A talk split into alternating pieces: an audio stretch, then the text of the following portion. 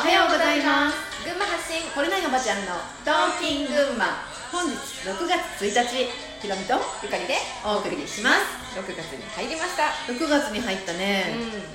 うん、今日ね、うん、私たちの田んぼにお水が入る日。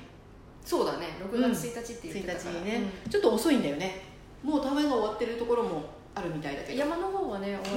終わってたのを見たんだけど、でも、うん、この間ほら畑の師匠はまだだよって言って、うん、そうね、うん、6月の20何日だっけ。やっぱり水ってさ、上から降りてくるからかな、うん、よくわかんないけど、ね、でも寒い地方は早いんだよね、うん、日照時間がやっぱり少ないというかね、うん、だからでもね、うん、本当にお山のほら片品のお友達のところは、うんうん、早くやっちゃうと、うん、また霜が戻ったりするんで、はいはい、すっごい遅いみたい。なるほど、うん、そうだからさらに寒いところはそう地域によって違うんだなと思って。ね、新潟とかどうなんだろうな、ね、うんうん、新潟にね、私娘が大学で新潟行ってたんだけど、うんうん、田んぼに水が入る頃に、うん、新潟の魚沼の辺通るとめっちゃいいよね。本当に綺麗なんだよね、うん、なんかさ、なんだろう ね、まあそれで綺麗だねとか言うと雪国の大変さを知っとんかって言われちゃうけどまあでも本当綺麗なんだよ、うん、ね、知らないから言えるのか、ね、豪雪地帯だからね、ね、本当ね、1日に1回の雪かきが大変なのねって私が言ったら、一日中でしょ、そう1回じゃねえよって言われてあ、そうね本当だよ ね、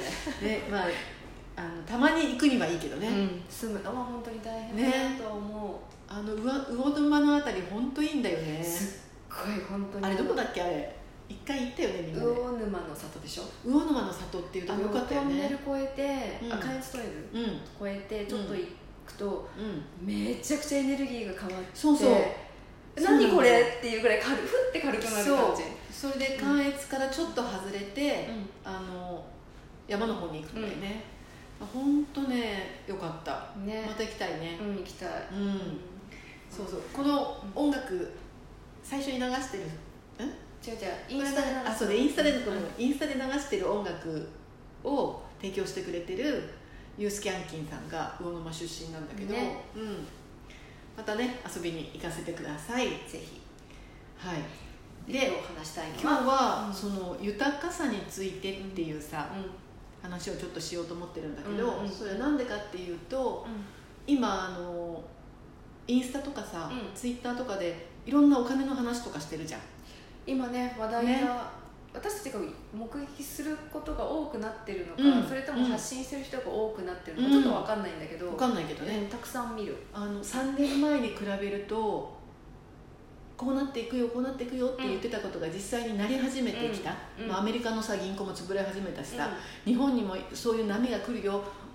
銀行に入れてるお金が凍結するよとかさ、うん、ああだこうだ、その自分の資産を守るためにこうした方がいいよ、うん、ああした方がいいよとかさ、うん、そういう発信もすごい多いじゃない。多い。お金の捉え方もどの角度から、うん、そのお金の話をするかによって、うん、全然違う話になってくるじゃん。なる、本当にね、紙一重というかね、どの角度からこの今変わろうとしているこの波を捉えていくかっていうのでさ、うん、変わってくるじゃん、うん、でそのどの角度から見るのかっていう角度がその人その人のお金に対するなんていうのかな、物の見方とか、お金ってのはこういうものだっていうさ、その、うん、それぞれの、うんうん、お金に対する自分のこう、うん、なんていうの、エネルギー状態って言ったらいいか、うんうん、自分が何を持ってお金を捉えているかっていうことでしょ、うん、そうだね、お金っていうものに対する価値観とかさ、うん、そういう捉え方とか、うん、刷り込みとかさ、うん、ある、いろんなものが総合して、うん、こう見てる角度を決めるじゃない、うんうん、で、まあ、例えば私は、うん、私個人的な話をすると、うん、37歳の時に、うん、まあ、会社が倒産して、うん、借金がすごいできて、うん、借金取りに追われる生活みたいになって、うん、まあなんか夜逃げみたいに群馬に引っ越してきたんだけどさ、うん、でそれからお金っていうのにやっぱりすごい苦労して、うん、お金って本当に人を追い込むし追い詰めるし、うん、お金が原因で人が死ぬこともあるし、うん、お金って怖いものだっていうのもあったんだよね、うん、だけど、まあ、お勉強し始めたっていうのもあるし、うん、このお金って何なんっていう疑問がさ、やっぱ頭の中でだんだん大きくなってくるわけですよ、うん、どっから見てもただの紙じゃん、うん、なんでこれが人の人生を奪ったり命を奪ったりすることになったり、うん、こんなに人の恐怖を駆り立てたり、うん、あったらあったで なきゃないで、うん、なんでみんなこんな苦しまなきゃいけないんだろうっていう疑問にぶち当たってさ、うん、でそれから、まあ、何年か経って、うん、一旦そのお金を稼がないと生きていけないっていうところから、うんうん、抜けてみたらいいんじゃねって思ったんだよ、うんうん、それはなんでそう思ったかっていうと、その当時、絵本作家の、お笑いのなんだっけあれかね、金婚のそうそうあれなんつだっけ名前西違うプペルを描いたさ、うん、煙突餅西あれ何だっけおばちゃん特有のあれ西野さんいやねもうこれもう貴重な時間をねその西野さんのマネージャーをしてたわけじゃないな、西野さんがよく話してた50円の人そう、うん、とにかく呼んでくれれば50円で何でもやりますよっていうのをやってた芸人さんがいてさ、で、まあ、庭掃除してくれとかさ、1日付き合ってくれとかいろいろやって50円しかもらわないんだよね。いくらあげるって言っても50円しかもらわないんだけど、じゃあ50円じゃあれだからご飯ごちそうしてあげるとかね、ご飯ごちそうしてあげるとかさ、これあげるとかって言って、まあ、生きていけてるんだよね、面白いよねっていうのをさ、西野さんが言ってて、でその人の YouTube をちょっと見てたんだよね。本当に人ってこうやって生きていけるの、うん、っていう疑問があってさ、うん、だったら私もやってみたいって思って、うん、でそれともうこの世界のいろんなことを知ってきてさ、うん、あもうこのシステムの中で生きていくのは私は無理だなっていうのがあって、うん、それでちょっとドネーションだけで生きていくことってできるのかしらって思って、今から何年前だろう、もう4年5年ぐらい前になるのかな、そうドネーションだけで生きていきますっていうのをね、うん、やったんですよ、うん、そしたらね2年ぐらい生きていけたんだよねまあ2年ぐらい生きてきたっていうか、それから私は仕事をもう持って、仕事というものを持つのをやめたんだよね、うん、でまあ、自分の私が何をしたら人の役に立てるかなっていうのを探してというか、まあ、みんながやってこれやってっていうことをさ、うん、じゃあやるねって言って、うん、で ドネーションでって生きてみたんだけどさ、その時になんかすごい思ったんだよ、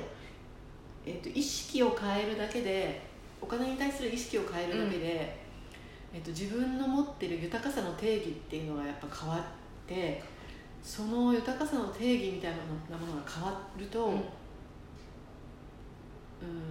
お金と自分の関係性ももちろん変わるし、うん、人と自分の関係性というか世界と自分の関係性というか、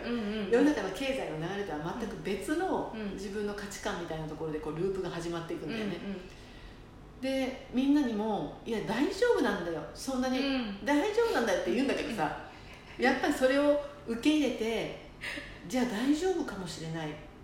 大丈夫だとするんだったらこう生きたいっていう生き方をやってみようっていうところまでさ、うん、みんななかなかいけないじゃん、うん、いけないですよねでもそれはやっぱりお金に守られてるし、うん、お金を使って喜びを得ているし、うん、お金っていうものが自分の欲しいものを手に入れる手段だし、うん、生きていくために必要だし、うんぬんかんぬんっていうのがさ、ね、無意識にそう信じちゃってるからね、うん、そう信じ込んでるから、うん、それができないんだろうなって思うから、うん、一文無しになってみって思うんだけどさ、うん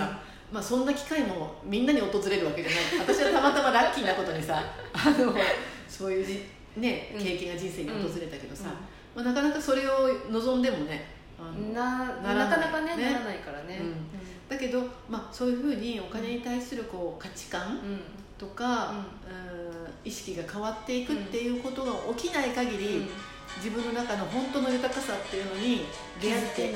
ないんじゃないかっていうのお話で、うん、明日も続くと思いますが、はい、今週は豊かさについていきたいと思います、はいはいはい、ということで今日も皆さん良い一日をお過ごしください。じゃあねー。